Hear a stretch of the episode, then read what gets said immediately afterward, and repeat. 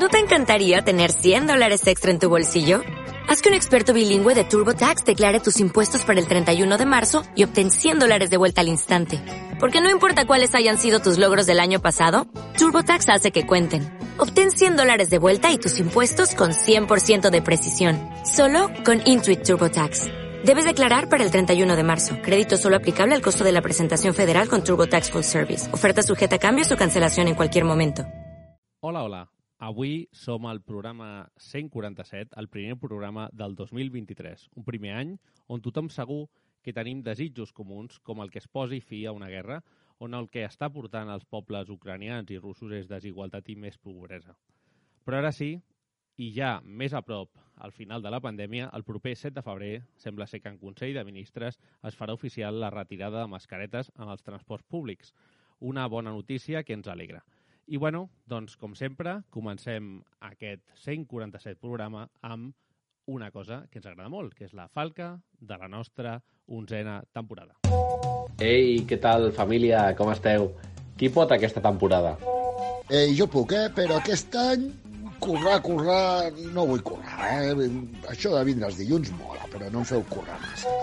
I jo, nois, què us sembla si continuo amb la poesia? Però, bueno, podríem fitxar algú més, oi, també? Ei, algú coneix algú? Algú així interessant? Si és una tia, millor, clar. Allò de la igualtat i aquestes coses. Doncs jo tinc un que posarà el toc de seriositat. Si us sembla, la faig això al grup. Hola, sóc el Marc i vinc a fer el patxatxo. Buah, estem acabats. Per determinar. Per determinar.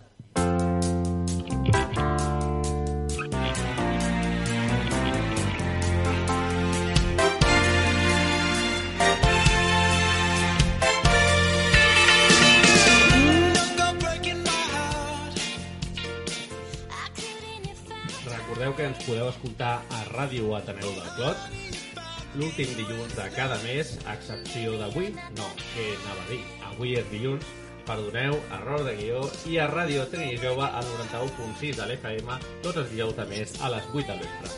Avui tenim un programa que ens fa moltíssima il·lusió i tenim a dos convidats de luxe. L'exalcalde de Barcelona i actual president de l'IS passat, el Jordi Areu, ja, si em permet, un repetidor, que ara li donarem pas, i el cantautor i segon classificat al concurs de música d'autor de la Fada Ignorant, un bar que ens explicaran d'Andorra, que el Joan també ha estat moltes vegades i que coneixem molt bé el Toni, aquí amb nosaltres el Ferran Capdevila amb qui gaudirem d'una bona estona de música. Amb això i moltes més cosetes tindrem un programa avui molt ple de contingut. I ara sí, què tal, com esteu, nois? Com estàs, Marc? Molt bé, bon any a tothom, eh? Bon any, eh? Fins quan s'ha de dir això de bon any? No ho sé, jo crec que és gener i ja, no sé. Clar, però si jo fa una... Jo quedo amb una persona que no he vist des de l'octubre del 2022 i la veig al febrer i li he de dir bon any igualment. Sí. Jo crec que sí. Si no, ja s'entén. sí. Si no, ja s'entén. Joan, com estàs? Pues bé, aquí, inaugurant el 23, clar. Ara estem esperant que vingui el Damià, que ja està, deu estar de camí. Això també és habitual. Eh, això és habitual, eh? Que arriba sempre on the last minute i això, ara sí. Què tal, Jordi, com estàs? Bé, molt content de d'estar aquí amb vosaltres. Mira, inaugurant l'any, està fantàstic. Sí, home, sí. Bueno, eh, ja ets repetidor de la família del Parc de Terminar. Vas venir, va venir el Jordi a un dels darrers programes de la novena temporada, a la plaça del Mercat del Clot, just després de, de que poguéssim fer ràdio al carrer i, i va ser molt xul. I bueno, des d'aquell moment fins ara eh, han hagut canvis Sí, a la teva vida laboral, una mica, no? sí, sí. Bueno, mantinc l'activitat que, que vaig iniciar ara ja fa 11 anys, aquí a Barcelona, Mhm. però hi he afegit un altre tema que és curiós, interessant i molt bonic. i que ens explicaràs que és la presidència de l'eix passat. Ferran, com estàs? Bones, doncs molt, molt content i agraït d'estar aquí i a la vegada, com li deia en Joan fa 5 minuts, molt cansat. Sí? Bueno, bé, bé, bé.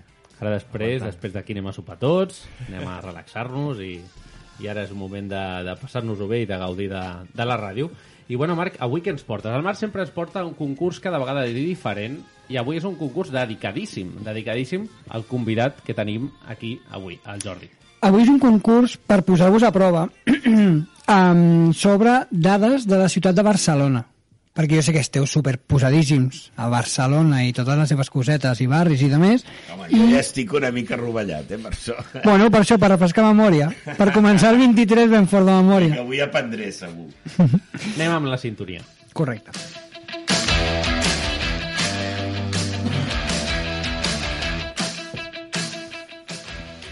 Bueno, doncs mira, comencem. Farem quatre preguntetes, vale? lleugeretes i ben picadetes. Vale? La primera, que és per anar escalfant una mica, és la següent. Quina és l'àrea en quilòmetres quadrats de la ciutat de Barcelona? Hi ha tres opcions, vale? perquè entenc que no és algo fàcil, fàcil. 101 quilòmetres quadrats, 102 quilòmetres quadrats o 103 quilòmetres quadrats. Què dieu? Va, penseu. Estàs sent molt 103. acurat, eh? 103? Què dius a més? Pues mira, com els dàlmates, 101. 101 com els dàlmates, Ferran? Poso 102. 102. I Sergio què dius? 100... 103, va. 101, com els dàlmates. Com els dàlmates. Sempre, sempre. Les referències a Disney estan aquí sempre, sempre. Va, segona pregunteta. Aquesta és d'història, d'acord? Qui va ser el primer alcalde de Barcelona? És fotuda, eh? A d'on ens donen 3? Jo tinc aquí... Aquí no ha Jo tres. tinc aquí una persona que m'està apretant. Sí? La deixem que passi? Sí. Endavant. Molt bones, eh? Com estàs? Què tal, Jordi? Com estàs, eh? És un plaer, de veritat, estar aquí a la ràdio, a la ràdio Ateneu del Clot una altra vegada. De fet, torno al dia 13. Ho puc anunciar ja? Joan, si em deixes. Anuncia, anuncia. El dia 13 de febrer estic aquí convidat per la gent de la ràdio Ateneu del Clot. Hòstia, m'acabo de posar una mica mm, golosón, eh? M'agrada, m'agrada molt. Bueno, a veure, Xavier, eh, qui va ser el primer alcalde de Barcelona? Jo no sé dir-ho, la veritat, ja la memòria me falla, però sí que sé dir qui serà el proper alcalde de Barcelona i ja Exclusiva. us ho imagineu. Exclusiva. Això mateix. Doncs mira, el primer alcalde de Barcelona va ser el senyor Josep Maria Cabanés i d'Escofet. Us sona a tothom, jo sé que us sona. Mm. Jo sé que us sona de l'escola, de tot arreu. Està en un fitxer allà Oi que sí? amagadíssim, Està a la memòria RAM. Eh? Sí, sí, sí, sí. Vinga, va, tercera pregunta, que aquesta és molt complicadeta, va, la segona. Clar, perquè el número de... Jordi, tu, el número d'alcalde de Barcelona, quin va ser? La veritat és que no me'n recordo. No, Pensa que el amb això primer- del número sonen més els, Els presidents, presidents de la no? Generalitat, de la no? Generalitat, Sí. Però alcalde no... Pensa que aquest, aquest home, el primer, el Josep Maria, eh, va ser nomenat el 1835. Ha plogut. Vale, és amb la instauració dels ajuntaments, ja amb un règim liberal, de, amb la Constitució del segle XIX. Perquè jo em pensava que et referies al Consell de Cent, no? Ostres. Clar, el Consell de Cent medieval, no? Eh, doncs segle XIII ja teníem... Que jo buscava història, història recent, història recent. Vale, vale, vale. De l'Ajuntament modern. diguem. Sí. Va, aquesta l'heu de saber per nasos, per lògica, penseu, va. Què simbolitzen les quatre columnes junt a la font màgica de Montjuïc a la plaça d'Espanya? Les visualitzeu? Plaça d'Espanya, mireu cap amunt, Entre quatre altres columnes. coses les vaig inaugurar jo. Ahí està el truco. Eh, I aleshores són, clar, evidentment, les quatre barres, perquè la dictadura de Primo de Rivera les va fer derruir, no?, en el seu moment. Sí, sí, sí, correcte, és que no s'ha deixat ni en, el, pensar. en el seu dia ja hi havien quatre columnes en allà. Sí, i les fotografies de fa un segle, bueno, de fa una mica més d'un segle, hi havien aquestes columnes, però és dels símbols que amb la, en els anys 20, Mhm. diguem-ne, amb la dictadura es van, es van tirar a terra. I aleshores hi va haver una petició a l'Ajuntament, he de dir que a iniciativa de Jordi Portavella, Mhm. és el que ho va portar, i, i vam decidir restituir-la, diguem-ne. I, per tant, es va fer la restitució d'aquestes columnes. Interessant. A veure, a la meva secció sempre s'aprèn, sempre. Sí, sí, sempre s'aprèn. Última pregunta, com sabeu que jo sóc una persona super, super, super esportista, Mm. em parlarem de les Olimpiades del 92 a Barcelona. I us pregunto, quin d'aquests esports no va formar part dels escollits per participar-hi? Estat opcions, Ferran, eh? Aquí, aquí tindrem opcions. Que no havia nascut, però sí, sí. Bo, jo tampoc, eh? um, opció 1, el futbol americà. Opció 2, el voleibol. Opció 3, el judo. O opció 4, el béisbol. quina no hi va participar? Em Pots tornar a repetir? I tant. Futbol americà, voleibol, judo i béisbol. Futbol americà? Jo dic el béisbol. Dius el béisbol? No, pega el No, no te gustan los bates? No, el futbol americà, jo crec. Futbol americà, i tu què dius, Sergio? Judo segur que sí. Jo sé que a tu t'agrada el judo. Sí, jo he fet judo molts anys. Llavors, judo segur que sí. Jo estic com el Jordi, futbol americà o béisbol. Doncs és el futbol americà. Aquest home sap de tot. Sí, sí, sap sí, de sí, tot. sí. No, no, no. no. Home, per això, per això va ser eh, alcalde de Barcelona. Home, per això no ho soc jo també, Eh? no? Doncs, eh, molt curioses les coses que avui ens has portat al, a la secció teva del concurs. Ja tens pensada la propera? Clarament no. No. No, no, no. Això ho penso potser tres dies abans i tal, te les pas, em dones a l'ok i ja després comencem. Aquí està entrant a l'estudi un amic del programa, l'estimat Damià, i ara posarem una musiqueta que no li agrada, però és, és el preu que t'ha arribat tard, ara te la poses i ja està. Aquí amb nosaltres tenim el Damià, no sé si l'acerto aquesta, però a veure si sona bé. És una que té a veure amb tu. No sento res. No sents? Bueno, és el Damià. Què tal, Damià, com estàs? Bé, bé, no sento res. Espera, que ara me'l canvia, el poeta em dona... Sí? Això és que està... Sí, sí, carai, el senyor Neu aquí. Molta il·lusió conèixer, eh? Moltes gràcies. Igualment, eh? Estic Bueno, me n'han parlat de tu, eh? Ah, sí? Això no sé si és bo o dolent. Disculpeu per retard, eh? No, hem parlat de tu molt bé. De fet, hem parlat de tu de dues coses. Una que, que M'agrada la saps... música, ara que la sento, eh? Sí, t'agrada la música? Sí, és, és bona, eh? Sí. Doncs hem parlat i m'ha explicat que tu vas ser cuidador del floquet de neu. Ah, sí, sí, sí, i tant, i tant. Que això és una cosa molt xula. I que... Bueno, li, haurien, li haurien de preguntar al floquet de neu si, si està... si va ser tan xula per ell, no? No, segur que sí, home, Damià, pels que et coneixem. Doncs bé, doncs ara, si us sembla, anem a la secció de l'entrevista al nostre convidat d'avui, que evidentment ja el coneixeu i l'heu conegut, que és el Jordi Areu.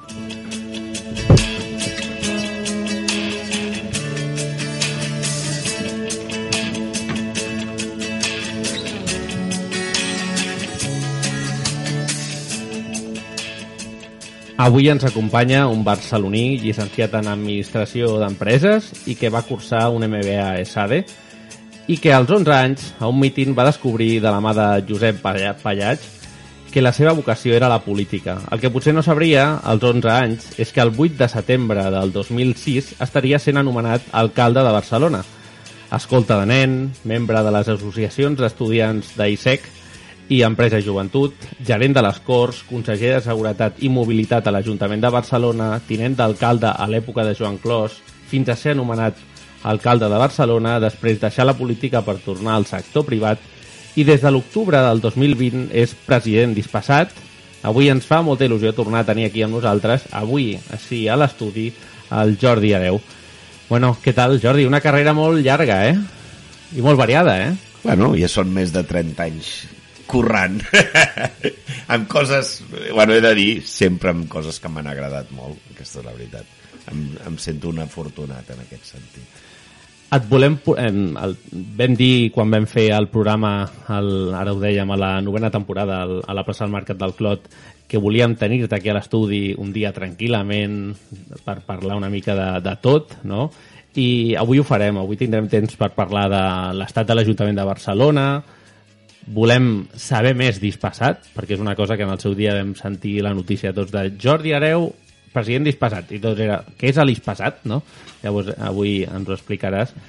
I, i bueno, ja t'hem anticipat no? que el proper dia 13 de febrer un dels primers alcaldables a, a l'Ajuntament de Barcelona, en Xavier Trias, ens visitarà i ens agradarà que els, li deixis unes preguntetes o alguna cosa, un comentari que segur que li farà molta il·lusió.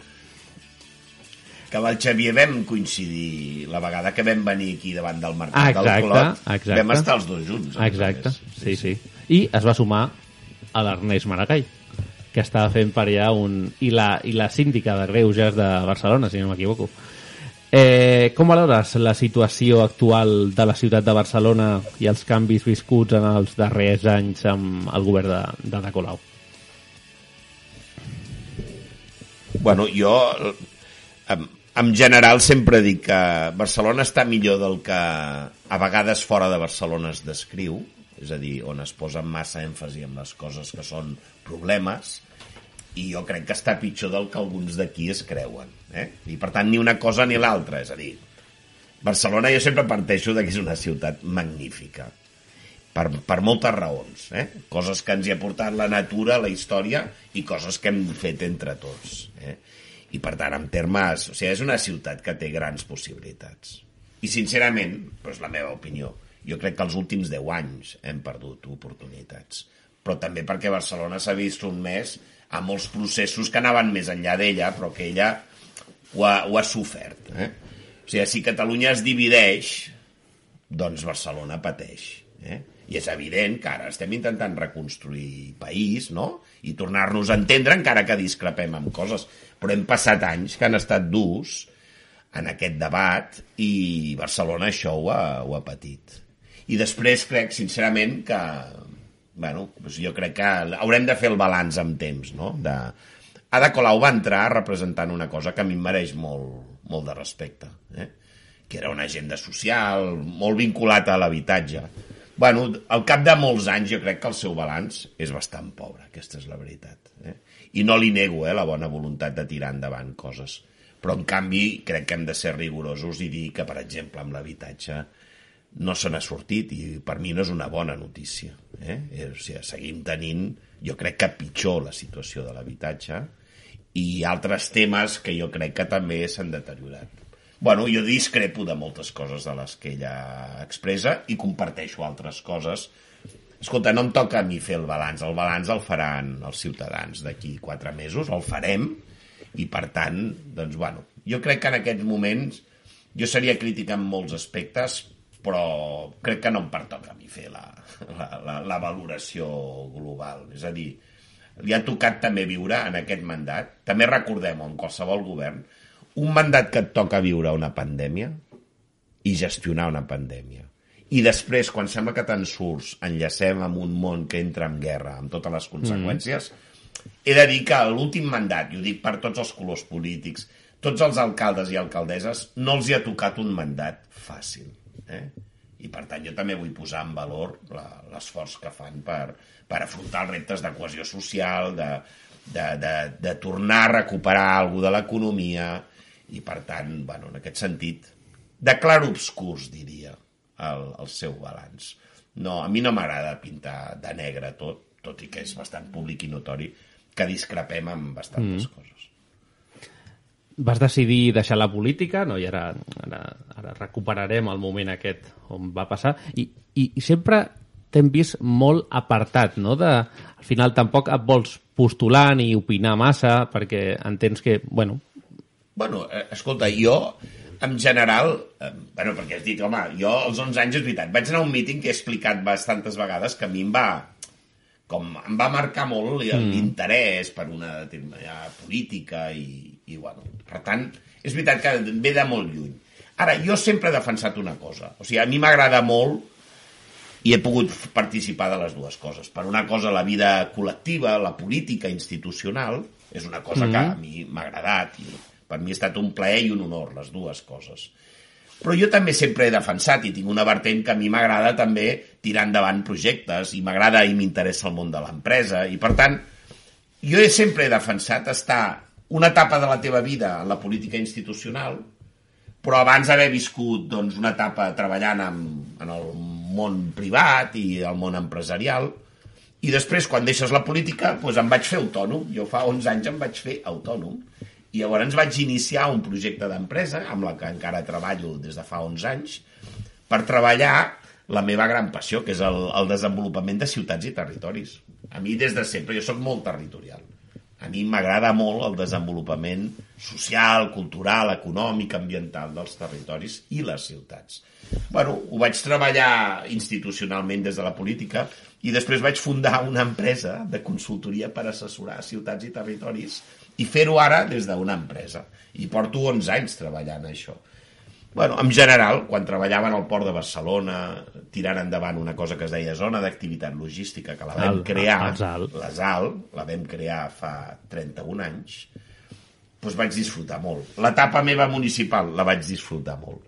I ara porto 11 anys disfrutant molt. I després ara porto dos anys que, a més a més, em dedico a un món que aparentment sembla molt diferent, això que et deia, el Mm. desenvolupament dels territoris, però que té molta connexió. O sigui, els satèl·lits són, semblen ubicats allò a 36.000 quilòmetres, que és on efectivament estan. Però jo sempre dic, com a president, que allò, la humanitat, posem satèl·lits per servir aquí a baix. O sigui, un satèl·lit serveix per comunicar territoris, persones, famílies, o sigui, és un connector, no és més que un connector. Per, per tant, sempre m'ho he passat bé i, escolta, i per tant, jo sempre defenso que la política pots entrar-hi i sortir i defenso aquesta idea. Eh? El, tornant al que dèiem, al maig del 2010 vas, somet, vas, sotmet, vas sotmetre eh, a consulta popular un pla de reforma de l'Avinguda Diagonal i a les següents eleccions del juny del 2021 Xavier Trias va ser reelegit, bueno, elegit alcalde. Va ser llavors quan vas deixar la primera línia de política per entrar al sector privat. Quin creus que va ser l'error perquè no renovessis com a alcalde? Bueno, jo crec que eh, sempre s'ha associat al referèndum, que és preguntar a la gent què volem fer en un carrer important de la ciutat. Carrer que al final s'haurà reformat i passarà al tramvia, eh? també ho vull... Ara, També- ara, ara parlarem d'això. No, no, també ho vull dir. Bueno, però això sembla que, sembla que és com la causa. No, jo sempre ho atribueixo a la suma de molts factors. Segur que vam cometre errors. He de recordar que el 2008 va començar la pitjor crisi financera Mm. que, que hem viscut mai, i això, clar, quan entres en una crisi potent, doncs és evident que t'afecta. I després jo també, sincerament, crec que vam entrar en un període de... És que portàvem 32 anys governant Barcelona. I, per tant, no, amb democràcia, jo crec que també és com bastant legítim, no?, buscar noves fórmules, i, per tant, jo crec que és la suma de diverses coses, no? Ara, sincerament, era un període on nosaltres ho vam perdre tot. Catalunya, Espanya, Barcelona. Vull dir que a la, en la democràcia, per sort, Mm. no? Hi ha cicles. Doncs, escolta, vam agafar un cicle molt conservador. Després, el Xavier Trias va ser elegit, eh, va reformar la Diagonal, i ara sembla ser que l'Ada Colau vol tornar a aixecar-la per fer passar el tramvia. Què n'opines de tot això? Bueno, que les, escolta, que els països i les ciutats debaten les coses. Segurament Catalunya no és el país més ràpid decidint coses, no? Podem estar dècades eh, debatent coses. Bueno, també expressa cultura democràtica. Passa que si et passes la vida debatent coses, al final no tires endavant res. Um, bueno, doncs mira, al cap de 10 anys la ciutat haurà decidit fer allò amb la que nosaltres vam preguntar, no? I per tant no, no em sembla malament, el que sí que crec és que arriba tard, no? Però, però em sembla legítim, no? Tant una cosa com l'altra. En tot cas, jo vull dir, nosaltres vam preguntar, vam perdre un referèndum i vam ser respectuosos amb el que va sortir com a resultat i per tant no, no el vam executar, no? Després la ciutat té legitimitat per decidir altres coses. I un tramvia en una ciutat tan, o en, en un àmbit de ciutats on tot, tot es mou tan ràpid, on tot canvia, ara a l'era que estem, eh, no és encursetar una, un, un carrer? No, sincerament, crec que no. Bueno, jo també vull explicar d'on veníem, eh? És a dir, una cosa és un debat si no tens cap tramvia fet i una altra és en la situació que jo em vaig trobar. O sigui, jo em vaig trobar que Francesc Macià arribava a un tramvia que tenia molts i molts quilòmetres de tramvia fet connectant amb tot el Baix Llobregat. I a l'altre extrem, no?, de, diguem-ne, em trobava des, de, des del costat de Ciutadella mm. o des de Glòries molts quilòmetres de, de tramvia que ja estaven fets. Quan tu veus el mapa i veus tanta xarxa de tramvia en els dos extrems i et fixes amb la línia que hauria de connectar les dues xarxes, és una línia recta de 5 quilòmetres que és evident que et crida a connectar, perquè és el més eficient des de tots els punts de vista. Per tant, jo he de dir que jo bueno, la història sap que jo no era el, el més fan del tramvia a l'inici, quan ja tens dues grans xarxes, home, connectar-la per la línia recta, a més a més per als carrers que ja Cerdà va definir com les diagonals. I si et fixes en la història de la democràcia, totes les diagonals de l'Eixample, Avinguda Gaudí, Avinguda Mistral, Avinguda de Roma, han tendit a pacificar-se, les diagonals, eh? I faltava la gran diagonal. I, per tant, no, jo crec que jo ho defenso. O sigui, eh, jo sóc veí de les Corts. Per mi anar a, Santa, a, a Sant Boi, ai, a, a Sant Adrià, eh? amb tramvia, trobo que és el símbol de vertebració de l'àrea metropolitana amb un transport que després t'he de dir que un cop s'utilitza és dels que genera més satisfacció. Per què? Perquè combina l'eficàcia i la, i la velocitat que podria tenir un metro amb un tema que especialment, especialment la gent gran valora molt, que és que no vas a sota, és que estàs a sobre i, i gaudeixes molt. I, per tant, he de dir que és un transport públic que té molt èxit, una vegada està establert. I també t'he de dir, és que així farem que milions de moviments... Eh, bueno, justament podrem connectar, és un gran connector de tota la Barcelona metropolitana. No? Per tant, escolta, a mi no em toca ara això. Però vaja, estic segur que serà un èxit quan realment el puguem enllaçar. No? Ara deixem aquesta banda, Sí. anem cap a l'altra. I Però bueno, jo hi vaig deixar la pell, eh? Vull dir... Però bueno, vam ser respectuosos amb el, amb el, Amb el amb el resultat. resultat. No? Eh, actualment, ja des de l'octubre del 2020, ets president de l'empresa Ispasat, que és l'operadora espanyola de sat- satèl·lits de telecomunicacions. Quina és la principal funció d'Ispasat per a alguna persona que, que no ho coneixi? amb un llenguatge molt... És, nosaltres posem a 36.000 quilòmetres de la Terra en un punt fixe respecte a la Terra, perquè 36.000 és una posició on un satèl·lit orbita, o sigui, va en l'òrbita a la mateixa velocitat que gira la Terra. Per tant, nosaltres ubiquem a 36.000 quilòmetres satèl·lits que en diem geoestacionaris perquè mantenen respecte a la Terra un punt fixe. De manera que si tu poses una antena fixa il·luminant el satèl·lit, un satèl·lit és un repetidor.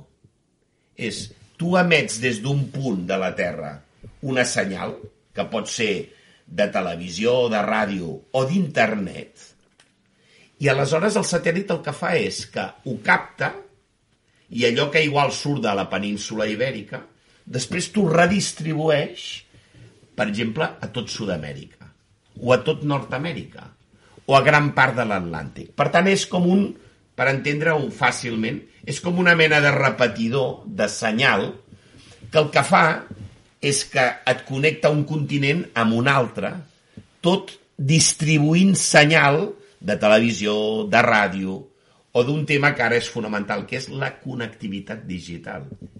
I perquè algú pensi, hi ha altres tecnologies, com podria ser el cable, no? la fibra. Mm. No?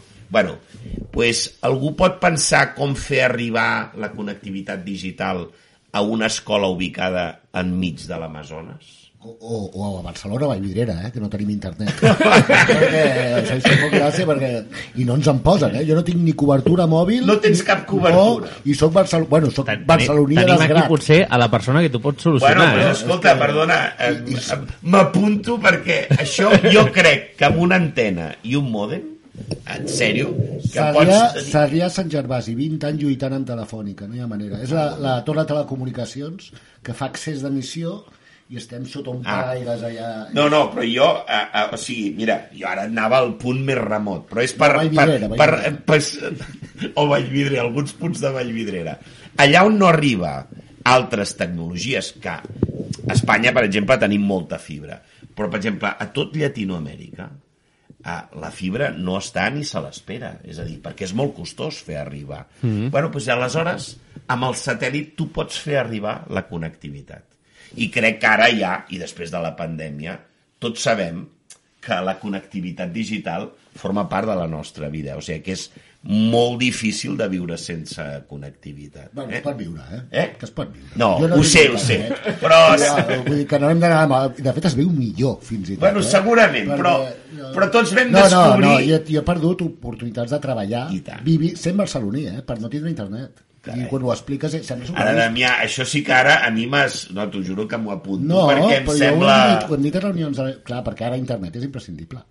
I, I una casa a Barcelona, a un districte com Sarrià, Sant Gervasi, que és benestant, no tindre internet, és heavy, és fort. Doncs, és, escolta, et dic clarament que amb el satèl·lit es pot arribar tinc- on tinc altres no cabres, arriben. perquè és molt millor que l'internet.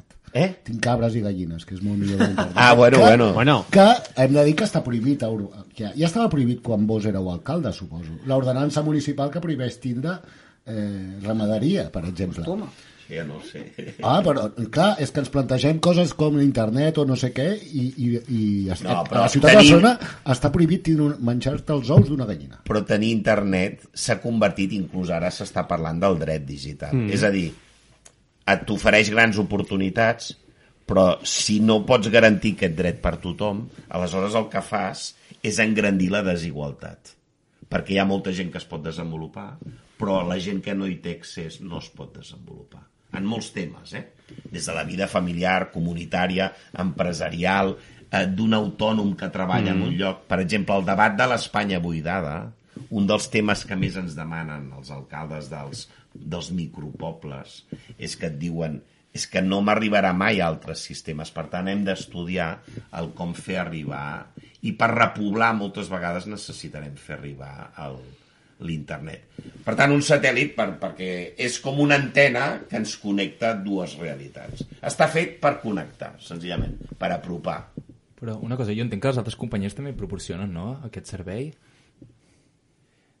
Quines altres companyies? Eh, És a dir, a, a, nosaltres tenim com a clients, eh, escolta, pues els Movistar, els Telefònica, els Claro... És a dir, els que han de donar serveis de telecomunicacions ens lloguen a nosaltres vale. la infraestructura per poder generar telecomunicacions. Altre tipus de clients és... Hi ha empreses que ofereixen internet als avions que van entre Europa i Amèrica. Mm. Pues per proveir internet en un avió, doncs utilitzen eh, proveïdors d'internet que utilitzen el satèl·lit.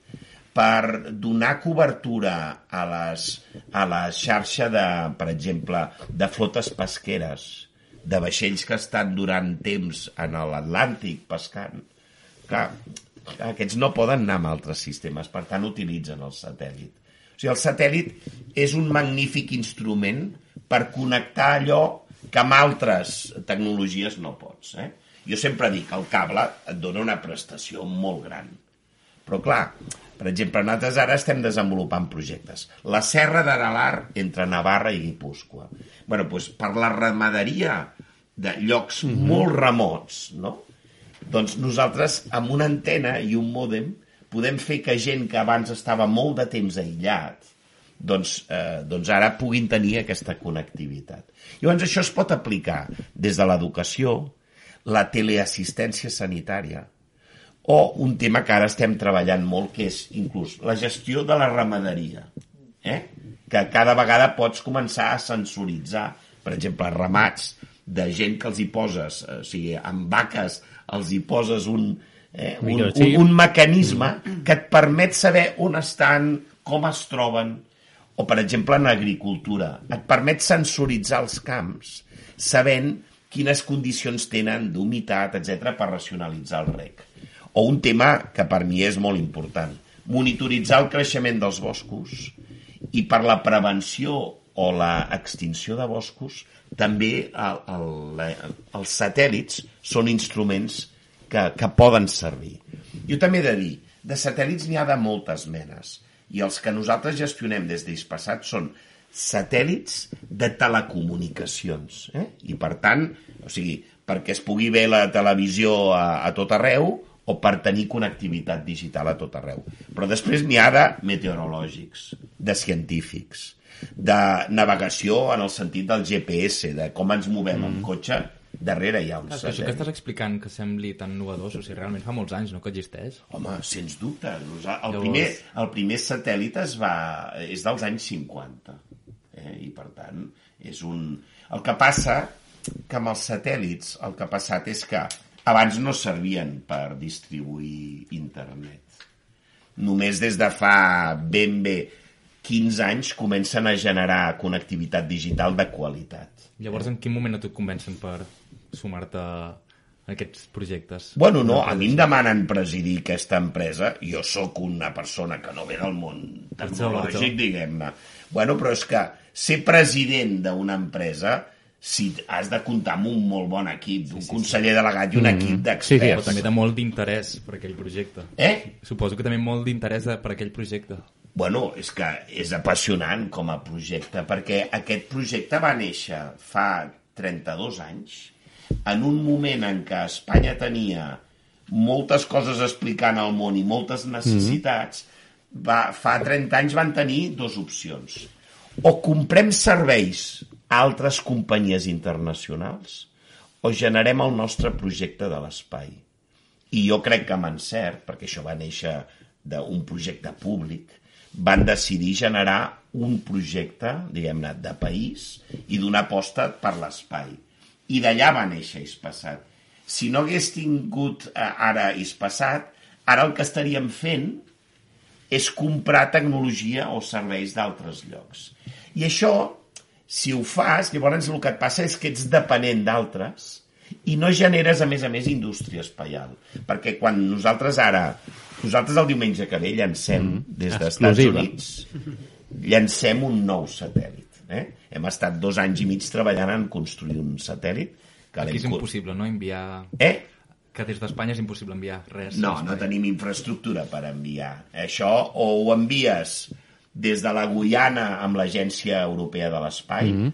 o ho envies des de Cap Canyaveral amb empreses com SpaceX de, del senyor Elon Musk, que és el que farem el diumenge que ve, o si no, en altres temps inclús n'havíem enviat amb, amb coets russos.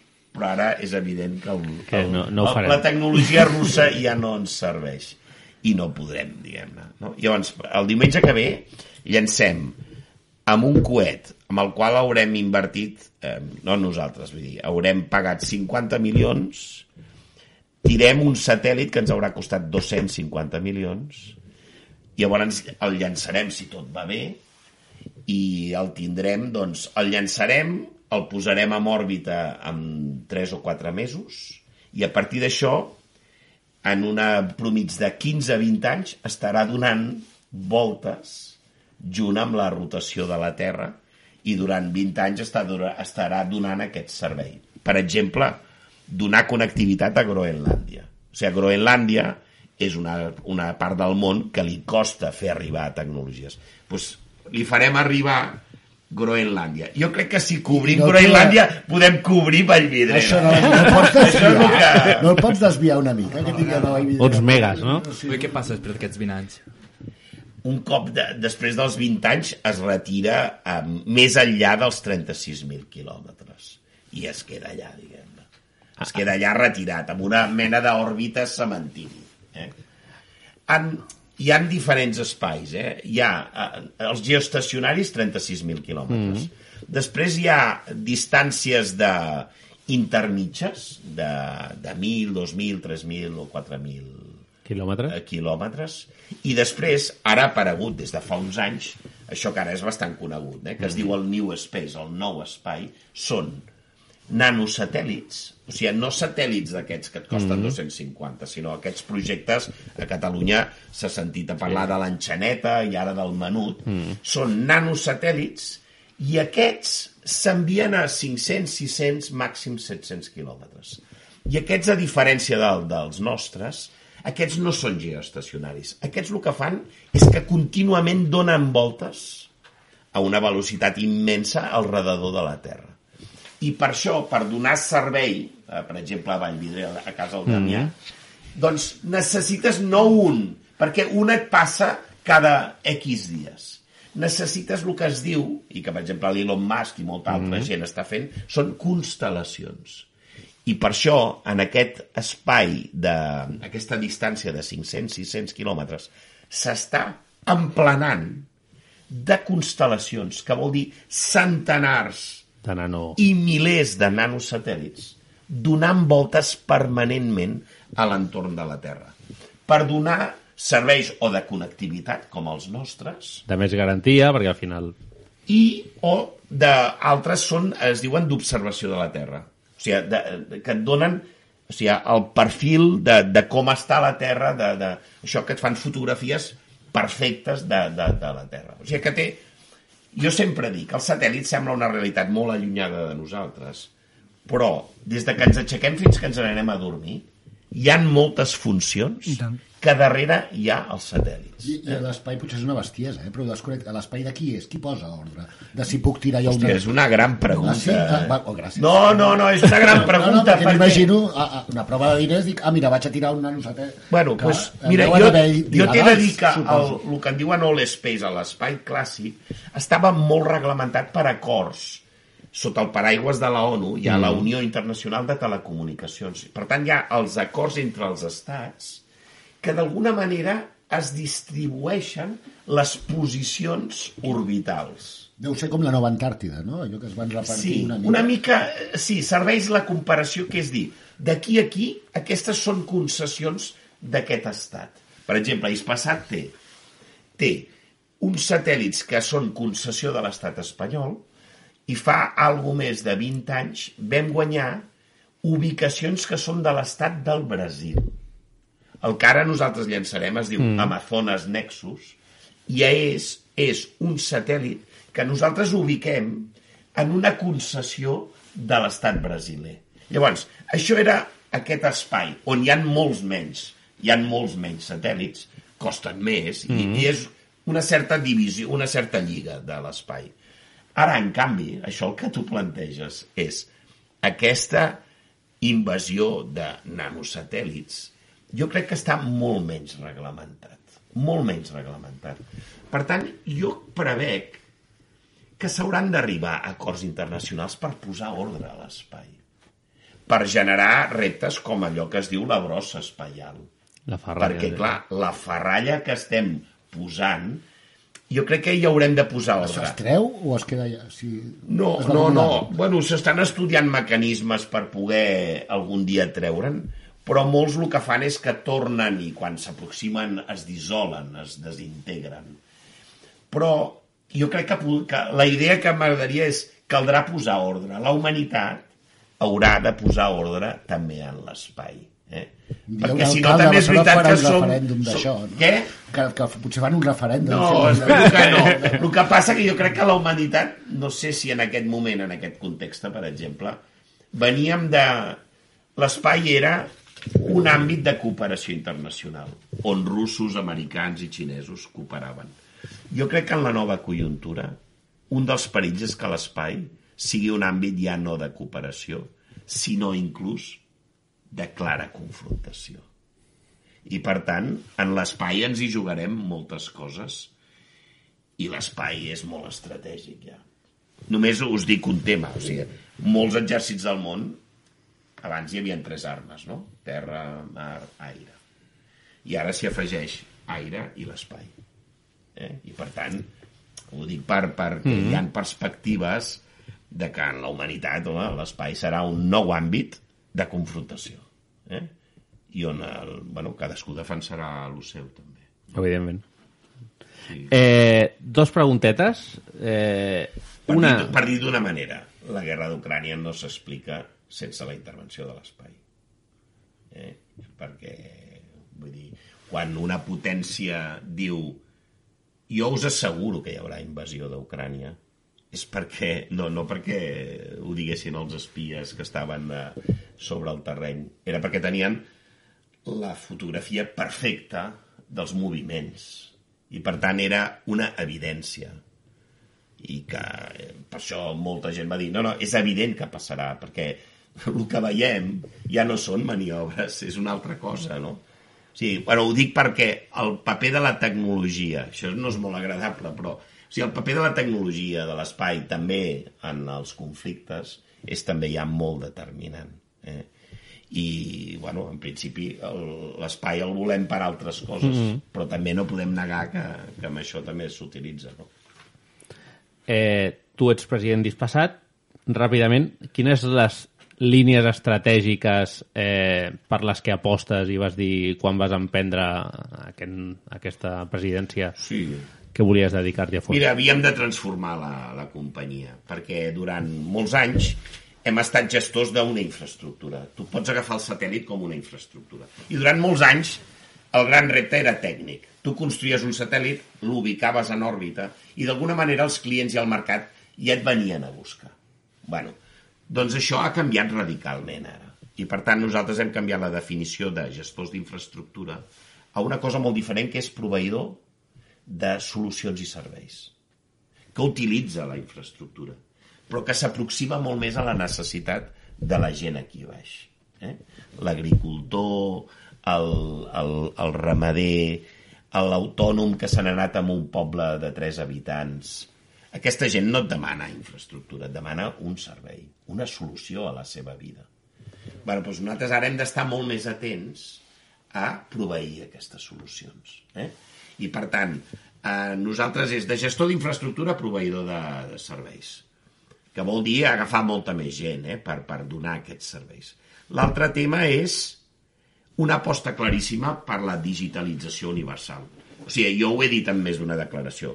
El satèl·lit és l'antídot contra la desigualtat de- digital. I ara, per exemple, estem en un tema que és Llatinoamèrica, perquè la gent ho entengui, més de la meitat de la població no és que tinguin un accés dolent, com el Damià, diguem. Eh? És que estan com el Damià. És a dir, és que no tenen cap accés a la digitalització. Això la gent que està connectada costa com d'entendre que hi hagi gent que no està connectada. Però en aquell continent la meitat no ho estan. bueno, doncs, escolta, si volem accelerar progrés social, educació, eh, igualtat, la, la meva proposta, i ho estem elevant a estat espanyol perquè en el marc del lideratge europeu, o sigui, hem de fer una gran ofensiva per accelerar el desenvolupament social, econòmic, a través també, no només, però a través d'una aposta molt clara per universalitzar la connectivitat. Perquè, diguem-ne, no és una opció, si és una opció voluntària, d'acord, però per molta gent és la condemna. O sigui, ja no només molta gent té la condemna de la pobresa, etc, sinó que ara li afegim és que, a més a més, tu no estaràs connectat. Llavors, home, convé lluitar contra això, eh? perquè ho hem viscut, no? O sigui, en moltes cases, si no estaven connectades, què feien? Com s'educaven? Com... Amb la pandèmia ho hem vist. Jo Sí, sí. Per això, per això. Abans era per mirar coses i em vaig trobar en pandèmia. Sí, Sí. Bromes a part, jo no en tinc connexió, i hi havia reunions que es feien online. No, no, és Aleshores, així. Eh, associativament, jo tenia un acti... en aquell moment, jo vaig perdre la capacitat de... És així. O sigui, veritablement, eh, no, És no- així. podia ser igual de bo que un altre, però Sí, sí. només per la tecnologia passes a segon terme. La, és la, automàtic. la, la meva dona és mestra d'una escola pública de primer, de primària, no?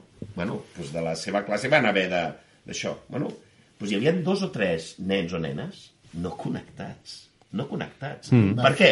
Per molts temes. Un, perquè estava amb la seva àvia, i la seva àvia, no, no, això de la connectivitat digital Mm. no sabia.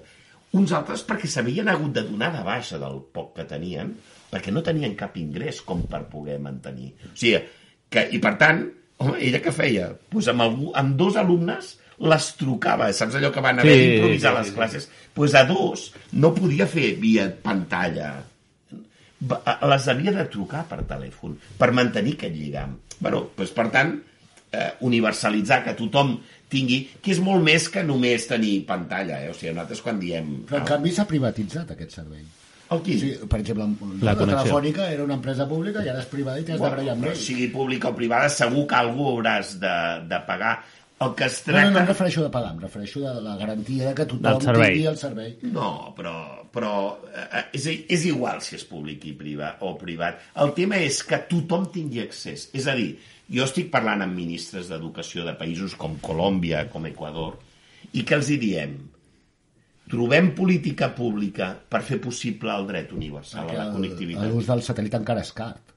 Bueno, però t'asseguro que és molt més... És a dir, jo sempre dic, com que ja ho tenim allà dalt Ho instal·lat... mirat, ho he mirat. No, no, com que ho tenim instal·lat allà dalt, és de les polítiques de cooperació més ràpides i més eficients, perquè el que necessites és una antena i un mòdem.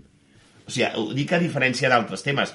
Fer arribar l'aigua, fer gestió de residus, ho dic per... Jo Sí, estic amb altres sí, sí, temes sí, de sí. cooperació, és com molt més costós. Lo nostre, en sèrio, que jo això ho he viscut, és a dir, és que és arribar a un lloc que no havíem vist mai la connectivitat, és com un miracle, eh? Ara, també et dic, no només, no n'hi ha prou amb una antena i un mòdem. Nosaltres parlem d'un projecte que es diu, en aquesta filosofia Sí, de sí, sí. proveir, aula digital. Vol dir, aula digital sí, és antena i un mòdem, però és formació del mestre. És apropiació per part de la comunitat del projecte. És a dir, um, és poder monitoritzar a través de plataformes si l'utilitzen, en què l'utilitzen.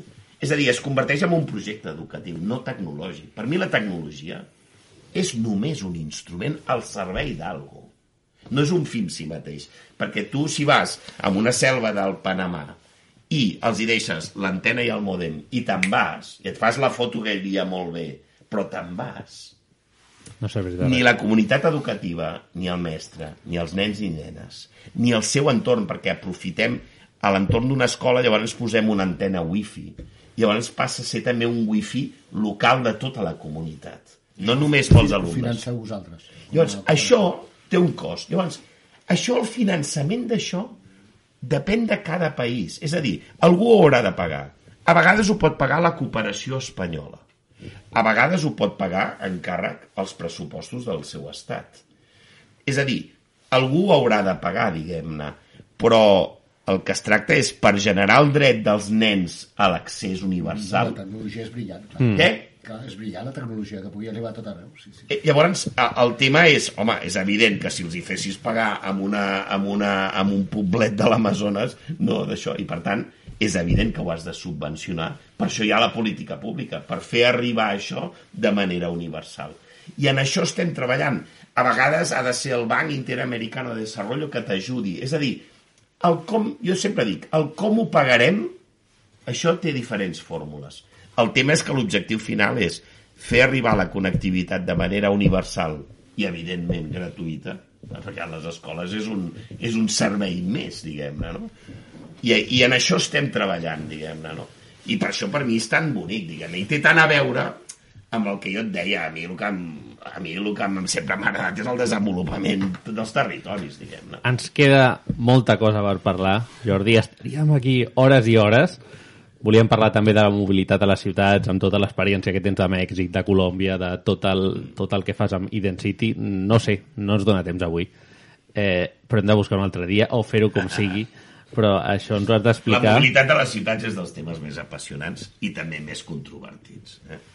Per això que és un tema que crec que el futur alcalde de Barcelona o, fut o futura alcaldessa eh, és una cosa important no?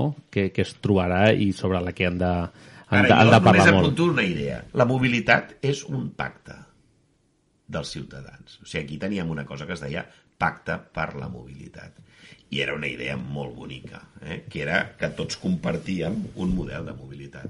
El que va en patinet, el de la bicicleta, el de l'escola, el del cotxe, el del transport urbà, saps? O sigui, tots compartíem una taula i decidíem una agenda única, saps? I tothom cedeix, tothom comparteix, i, bueno, i amb això pues, impulsàvem el bicing o establíem l'àrea verda de Mhm. control de l'aparcament de la gent, però ho fèiem tots junts.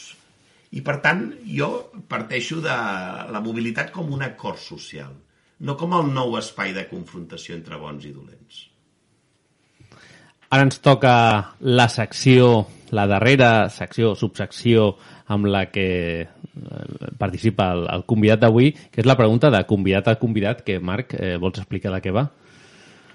Per suposat que sí. Uh, l'anterior convidat, qui va ser l'anterior convidat? El Pep Salsetes. Hòstia, el Pep Salsetes, que De guai. fet, el Pep Salsetes, vaig parlar amb ell l'altre dia, i em va dir, digue-li al Jordi que vam compartir, vam fer una truita amb no sé quants ous, fa molts anys, per inaugurar no sé què, a veure si se'n recorda i tal. I jo dic, jo crec que se'n recordarà. No ho sé. No, en concret no, perquè amb el Pep Salsetes hem compartit més d'una menjada, diguem-ne, de gran abast. De gran abast. De Home, sent el Pep Salsetes segur que és de gran abast. No, no, per això, per això. Vull dir, el recordo de, de molts temes. Inclús el recordo al districte... Jo vaig començar a les Corts. Doncs va ser allà que crec que tu el vas contractar o el veu contractar sí. per fer una truita, per inaugurar no sé què. M'ho va explicar. Si estigués ell aquí, ara ho explicaria molt millor. Sí, sí, eh, I el Pep ha deixat una pregunta per al proper convidat, en aquest cas per tu, no sabia que eres tu, vale? i aquesta és la seva pregunta. Bé, la pregunta, mira, és molt senzill. Eh, a la persona que ve darrere meu doncs, li preguntaria si creus que la cuina tradicional és una cosa important. Aquesta és la pregunta que ha deixat.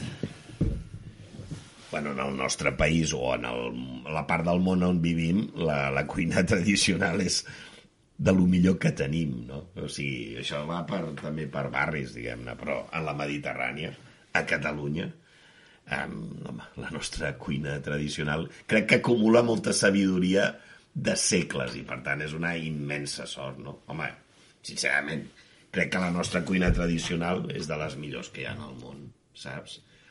És la base sobre la qual després hi ha gent que ha innovat i ha fet la millor cuina del món.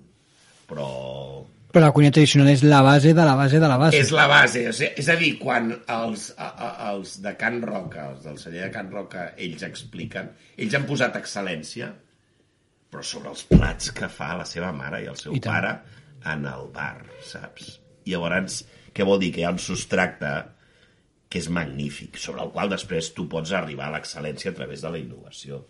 Però el que tenim, el que tenim és una meravella, perquè la, el que tenim ens ho dona segles de cultura i el lloc on ens trobem, on podem collir moltes coses fantàstiques. Pues això ho podem dir nosaltres. En altres llocs, bueno, pues, home, costa més, no? I per tant, bueno, home, la Mediterrània és un dels llocs que, sé, van néixer civilitzacions, doncs això també s'expressa a la taula, no?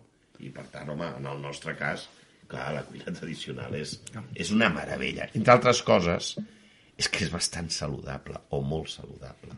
És a dir, és quan ens hem escapat de la tradicional que comencem a fallar i a cagar-la, saps? I per tant, bueno, doncs sí, té, molta, té moltes virtuts, no només de sabor, sinó de salut. I ara eh, queda que tu facis la pregunta de convidat a convidat al proper convidat, que en aquest cas ho sabem, i t'ho podem dir, i té tot el sentit perquè una de les preguntes era relacionada amb què li diria, diries al proper alcalde de Barcelona, eh, que podria ser el Xavier Trias, que és el proper convidat, què li diries en aquest cas al Xavier, que és el proper convidat al nostre programa? Què li preguntaria? Ostres, mare meva. Home, jo el que diria és... Sereu capaços de reforçar o la il·lusió per Barcelona? Que serà feina de tots, guanyi qui guanyi? Hòstia, em sembla molt guai, molt bona pregunta. Sí, molt bona pregunta amb la que, bueno, amb la que deixem aquí i esperem que el Xavi ens la respongui. Moltíssimes gràcies per haver estat aquí. Jordi, és un plaer, una agenda molt atapeïda, amb l'eix passat, Identity i tot el que estàs fent. Ens ho deies, vaig a fer bolos ara, no? A presentar alcaldes. A...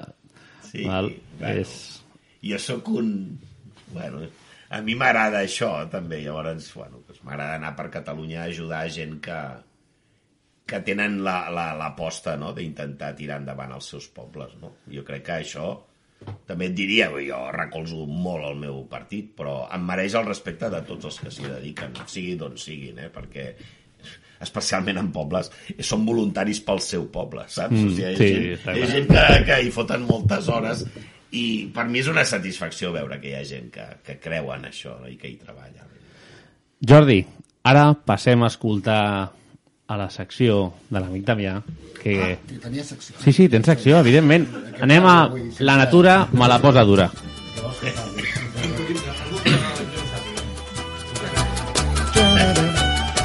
El- L'exalcalde em Noguera.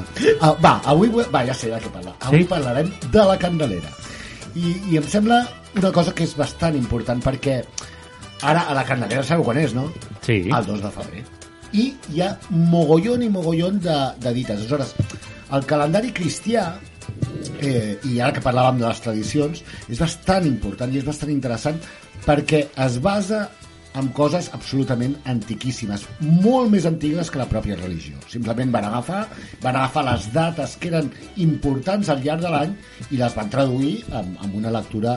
Això és molt interessant, sobretot els que encara, com que no tenim internet i ens hem de mirar al cel i, i estar una mica pendents de la natura, ara al febrer amb la Candelera és un predespertar de la primavera. És una mica allò, els que tenim hort, els que tenim pagesia, els que... És, no és primavera encara, però és el moment de obrir els ulls i començar a preparar la temporada. No és casual que ja als Estats Units facin el dia de la marmota, mm -hmm. eh, que treuen la marmota i miren, perquè és mundial, és un fet mundial. Eh, és quan el pessebre es treia per la candelera. Mm -hmm. I és un símbol de dir, el cicle de Nadal, aquest cicle d'estar a casa amb el tió, amb l'escudella, i tot aquest cicle s'acaba el 2 de febrer.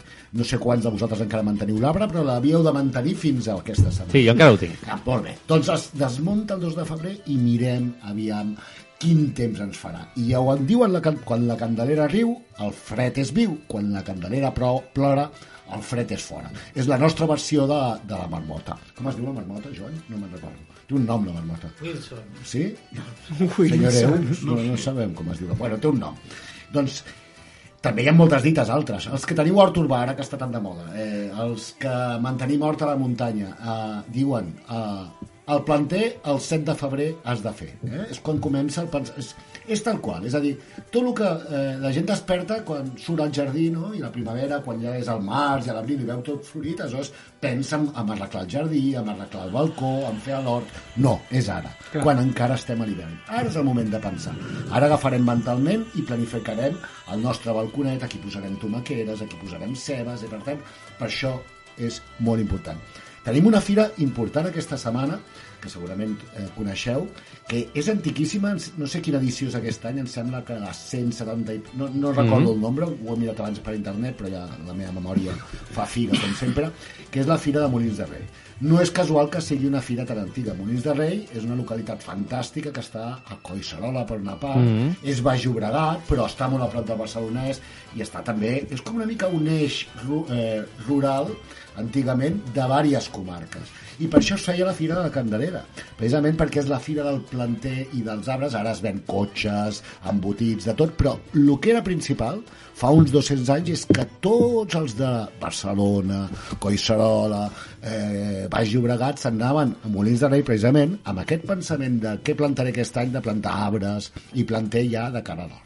Per això la Candelera és una fira que us recomano molt perquè encara té aquest regust d'antic de trobada de gent que li agrada la terra i, i tot. I mires així que... No, superbé. Vaja, és, eh, ja no porta res preparat i ho fa genial. Una mica, faig una mica de broma. Però sí, m'agrada molt la Candelera perquè em sembla que és aquesta...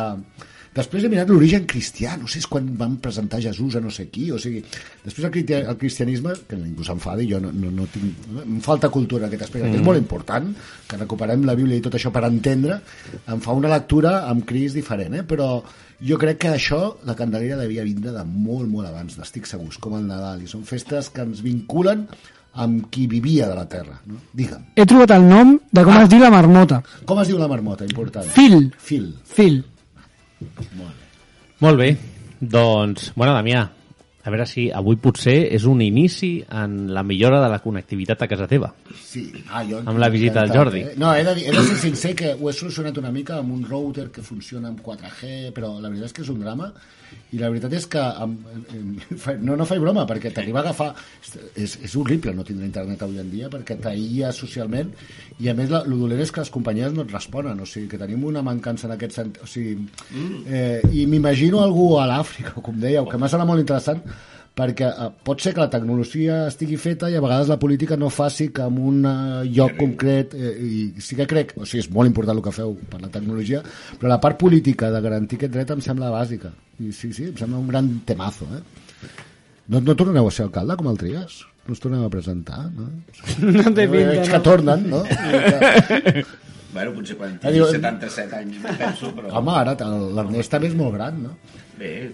Bueno, Bueno, jo ho és- deia abans, és que jo els admiro, jo ho trobo impressionant. Diguem-ne, Va la tornant vo- tan grans, La no? vocació de servei em sembla fantàstic. I ho dic en sèrio, diguem-ne, ho dic amb admiració. posar internet a la gent també és important També, També també, també, també. Home, té un negoci molt prometedor.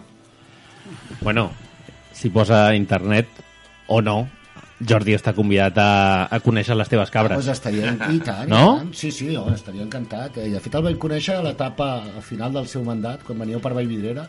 Haver tot el follon de Campujada, se'n recorda? Sí, doncs sí, jo, sí, jo estava anar una mica en els enfadats. Bueno, és que Vallvidrera, recordo- Vallvidrera és un, No, és un barri guerrero. eh? sí, sí, Sempre hem sigut els de muntanya i vam tindre un desencontre, però recordo un gran carinyo perquè va pujar i va donar la cara i ens vam estar Sí, parlant. perquè a mi els barris m'agraden. I- i sí, sí. I m'agraden els barcelonins, perquè no es tallen un pèl, eh? Aquesta és la veritat. No, però dic en de debò, diguem. Bueno, perquè... Escolta, ara el que faig és que vaig molt per la carretera de les aigües, eh, amunt i avall. Ah, doncs va, venim a veure un dia. Venim a veure, em farà molt de plaer. Fer una barbacoa un dia ja, Damià. Bueno, ara sí, arriba el moment on comencem la secció de la música d'autor amb el nostre convidat d'avui, que ens fa molta il·lusió tenir aquí, el segon classificat al concurs de la FADI Nuran Andorra, el Ferran Capdevila. I quina millor sintonia d'aquesta secció que la seva pròpia música. Endavant! I dia et vaig dir que si tot anava bé series més feliç amb mi un cop jo estigués bé. Però no he sabut cuidar els meus àngels que m'han donat partit sóc esclau de full i boli. És com beure aigua amb verí. No obstant la sort la buscaré i no sols per mi. Treballar el meu jo per poder excitar els sentits. Mimaré i refinaré els meus instints per comprendre finalment com es mou el cor per dins. M'he despullat i he començat per aquí. Implosionat i he perdut els meus vestits. A tot això vull dir que ja no em puc mentir. Renegar dels meus pecats no sols m'ha ferit de mi. La contingència és l'adversari del destí. Tastaré la sort amb el cor a flor de pit conec els mals que em pertorben dia i nit. No tinc cap clau però moro per viure.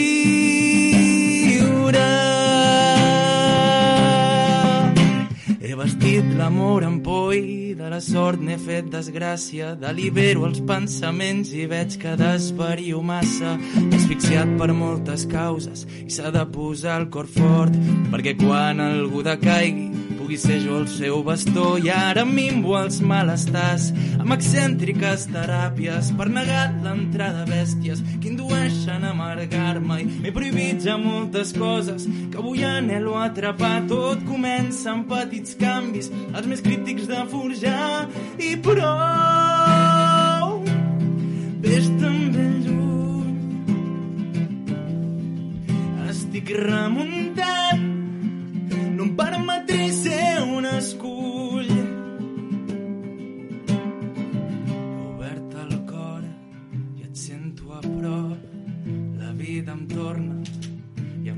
malsons començo a controlar la vida nova.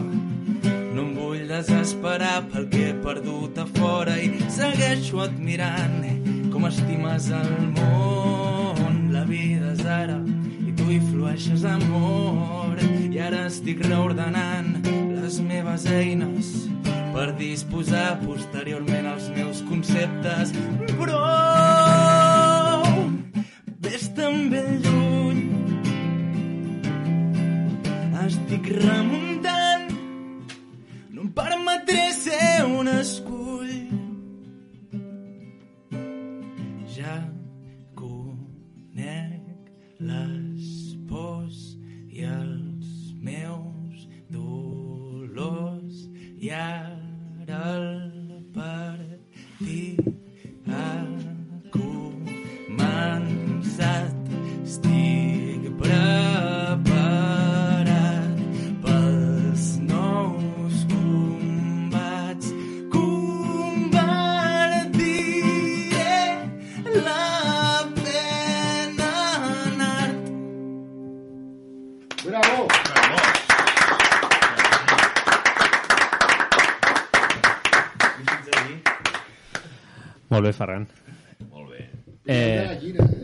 sí, sí, sí. sí Que sí, guai. Sí, sí. Jo la veritat que no et tenia molt... Eh, jo no et coneixia gaire. i... però sí que et coneixia arrel de que, de que vas participar al concurs de, que organitza el Toni, de la Fada Sí, Ignorant, sí, sí. eh, perquè l'amic Joan, l'Eva Fort, també hi van participar. És veritat. I... Sí, sí, que vaig que estar tot una mica connectat. Sí, sí, sí. Em vaig sí. entrar allà. I llavors eh, va ser una sorpresa, no? Que em va dir el Joan, escolta, que ve el Ferran Capdevila, Sí, segon sí. classificat de la Fada Ignorant. Eh, com vas començar al món de la el música? món de la música, doncs, als 20 anys, ja fos perquè um, m'agradava molt escoltar covers que hi havia per internet, doncs, o, o per lo típic, bueno, hi ha una noia que li agrada aquesta cançó, vaig a provar de tocar-la. I, i, que, I el fet de que tenia a la, a la meva a l'habitació de ma germana una guitarra que feia 10 anys que ningú tocava, d'aquestes de 30 euros, i doncs per sort, pel caprici de ma germana, que quan tenia 10 anys volia tocar la guitarra i la va deixar al cap de dos mesos, doncs jo vaig sentir com una crida espiritual de hòstia, què està passant? Necessito tocar això. I vaig veure que no era tan complicat com semblava, que al final a mi el que m'agradava era cantar, eh, en aquell moment cantava com el cul, però bueno, al final tot es millora, i, veia que, ostres, tocant quatre acords i cantant per sobre no era tan complicat, i, i bueno, veus que t'enganxes, això, això de la música, veus que no és un caprici qualsevol i que és com una droga. I bueno, fins a, des dels 20 anys eh, que m'hi vaig posar i al cap també d'uns mesos vaig veure que m'agradava escriure. Al final, abans era una persona molt introvertida i introspectiva i veia que, jope, el típic, la música era un canal per comunicar-me amb la gent que, que no podia fer com amb les meves, altres, bueno, amb les meves paraules i, i buah, doncs a partir de llavors doncs part de la meva vida. Ens agrada preguntar, no?, a què es dediquen els, els músics, els cantautors que ens acompanyen, no? Tu, Sí. a què et dediques? Eh, quina formació tens?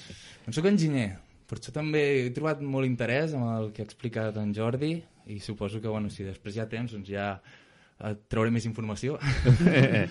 I sí, soc enginyer mecànic amb màster d'industrials Mm. i ara estic treballant en una empresa d'instal·lació fotovoltaica i estic molt, molt content, m'omple bastant, així que... Quan has fet les preguntes dic, aquest és tècnic també, perquè Bueno, feia, al final- feia moltes preguntes, eh? Dic, bueno, ja Pots fer l'entrevista l'està fent el Ferran, eh? Disculpes. I on et podem escoltar? Ah, doncs sí, podeu escoltar doncs, les plataformes principals, que serien Spotify. Aquest any, no, perdó, l'any passat vaig treure el meu primer EP, que es diu Cremar les naus, i d'aquí quatre mesos hauria de treure ja el següent, que es dirà Contingència, doncs són quatre cançons, una de, de les quals és la que us he tocat, que és una seqüela d'una cançó anterior que es Mhm. diu Inconscientment Incompetent, aquesta que us he cantat es diu Conscientment Incompetent, i res, vull dir, tinc unes ganes boges de, de produir, la música ja està produïda, ara falta la, les veus, hi ha una cançó que faig en col·laboració amb la meva coral, de Sarrià, que, i que serà brutal. I, I res, no sé, estic Qui és el teu content. productor? Uh, sí, ho estem fent amb l'Unai Zaguirre i Miquel Cuixart, que bueno, doncs tenen l'estudi que és Jussotrac Records, Mhm. i ho- que és aquí Clot, vull dir, està aquí a 10 minuts caminant, crec, o bueno, una miqueta més. I res, molt, molt contents, o sigui, ens compenetrem molt bé, i tot i que a vegades a mi em costa... Jo com a músic no professional que sóc i que no en tinc ni idea de, de res de música, simplement per mi tot és molt emocional, doncs tenim la capacitat d'entendre'ns, de jo dir-los i feu... i ells ho sàpiguen disseccionar i, i portar-ho doncs, a la gravació. Així que molt, molt content. Propers concerts, per quan? Ostres, se m'han ofert possibilitats. Que passa que m'he posat en masses mogudes i em costa molt saber uh, portar-ho, bueno, gestionar-ho bé. Llavors ho, ho intento mantenir una mica en pausa i després doncs apretar fort quan ja estigui acabat el tema de la producció, el videoclip que també estem que gravarem d'aquí un mes. Llavors intento fer-ho sense presses, no, no tinc a ningú darrere que em pressioni, sóc jo al final el líder d'aquest projecte i ho faré doncs, de la manera en què pugui gaudir-ho més i la gent també. Llavors, a poc a poc. Ja sabeu, Ferran Capdevila, Spotify, Sí. segurament a Instagram, evidentment Sí, el podeu sí, seguir. sí, també, també. I, Ferran, per tancar l'entrevista, ens fas la darrera cançó? Vale, va. I després anirem a donar pas ja al poema final d'avui del nostre estimat Joan Camps. Hosti, sí, sí, tinc unes ganes boges, eh, Sí, sí, ja ho veuràs, és una cosa Ai, xulíssima. molt Ui, les expectatives baixem-les. Si no. doncs res, aquesta cançó es diu Libre Albedrío i crec que és molt maca. Endavant. que us agradi.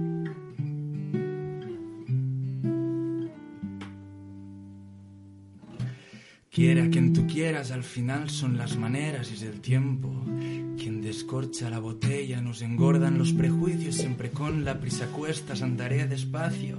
Para que mi amor no muera, cultivado las buenas maneras. Ya no quiero atajos, aprendo de ti, de ti, queda tiempo para ratos. La contingencia me ha llevado buen camino.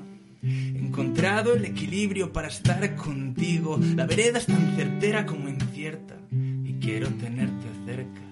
Mas no quiero depender de tus abrazos para estar mejor, pero son parte de mi naturaleza. Mi índole reclama el calor que necesito, el que puedo ofrecer yo y el que ofrecen mis queridos.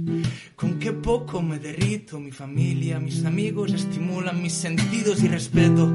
Que me quieras cerca o me quieras lejos. Venerar tu espacio aunque no quiera mi cuerpo. Y seguiré recayendo en hoyos, respira.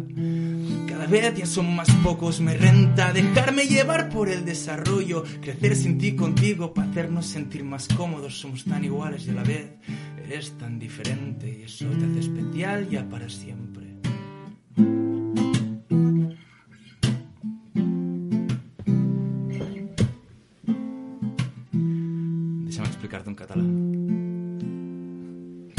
Estima qui tu vulguis, el que importa és com estimes, corregeix el pecador i desprèn-te dels estigmes, que els canvis propis són possibles. Tot comença amb bona voluntat i apreciant la vida, així que mira't, observa el que dus a dins del prisma, estima el teu cor i cos i la ment serà benigna. Si anheles llibertat, primer desfesta del maligne, no faré sols el pacient, també qui abraça el seu somriure. L'amor és tan potent, l'amor sempre ens empeny, l'amor sempre ens aixeca i ens desperta nous anels. L'amor és la senyal, és el que ens dona la clau. L'amor és el més oportú per combatre tots els mals. L'amor és el motor que ens manté en creixement, no vulguis córrer. I aquí estic, buscant la pau en mi. No dependre de tu és el que em pot fer molt més ric. I vull descobrir-te, caminar tranquil al teu costat, enyorar la teva marxa sense sentir-me asfixiat. L'amor a vegades és complex i no vull que un mer factor doni joc a disbarat. Sé que si els dos connectem ens estimarem com cal, però primer m'estimo a mi, segur així no et faré cap mal. Tot això t'ho explico perquè ja he ferit uns quants pel fet de no estar bé amb mi, per deixar-me controlar per les pors i per no liderar bé els meus dolors. Ara hi ha més llum en mi, però encara em queda trajecte. Dono 5 minuts pels pros i tornaré més fort. Deixa que el meu cor respiri si avui no et vull sentir a prop. Et dono el bo i el millor que avui em puc donar.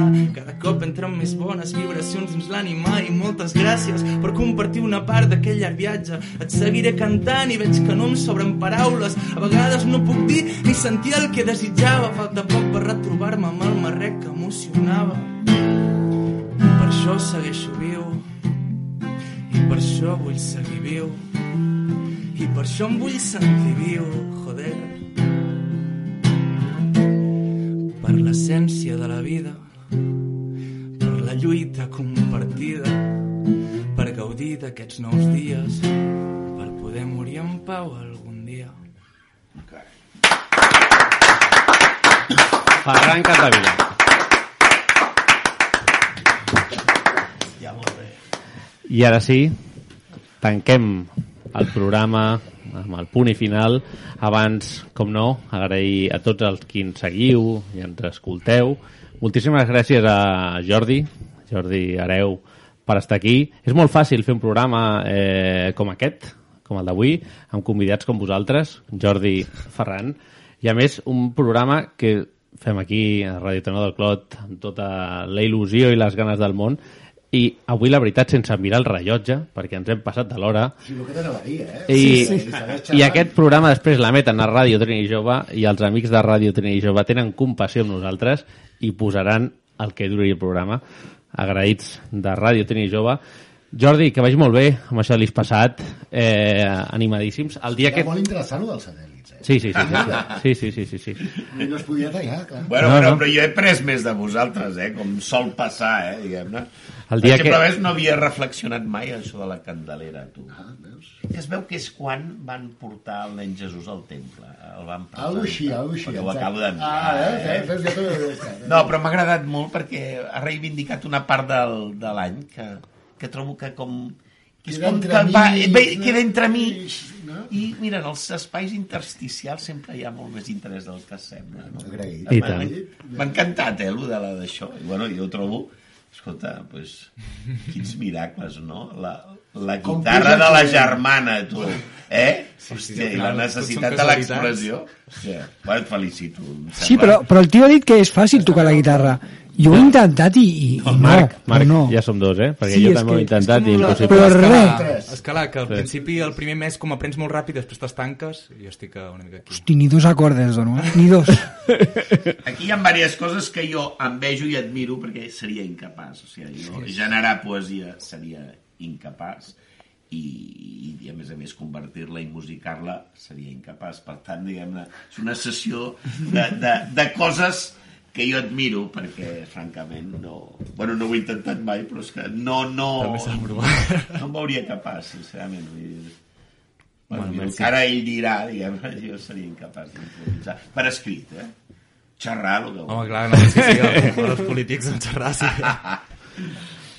I recordar que tornem el proper dilluns 13 de febrer a les 9 del vespre amb un programa especial i un convidat amic que es vindrà a explicar el seu projecte per l'alcaldia de Barcelona. Ens visita l'exalcalde i alcaldable una vegada més a Barcelona, en Xavier Trias. Una abraçada molt forta a tothom i ara sí, comencem amb el punt i final.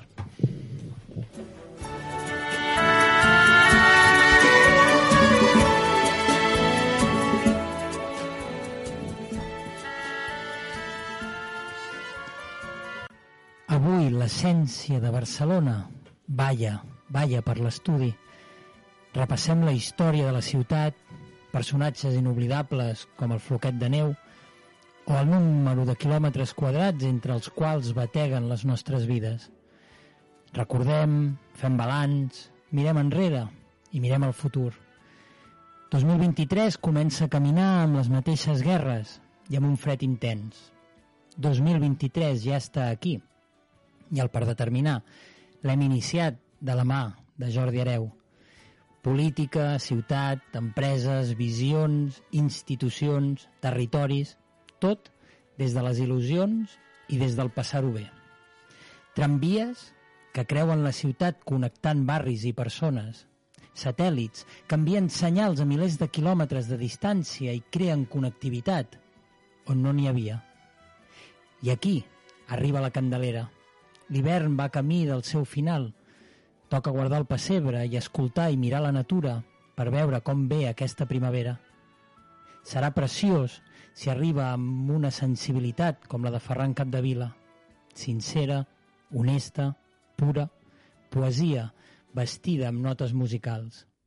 Que mai, mai ens falti l'amor, ni tampoc la bellesa.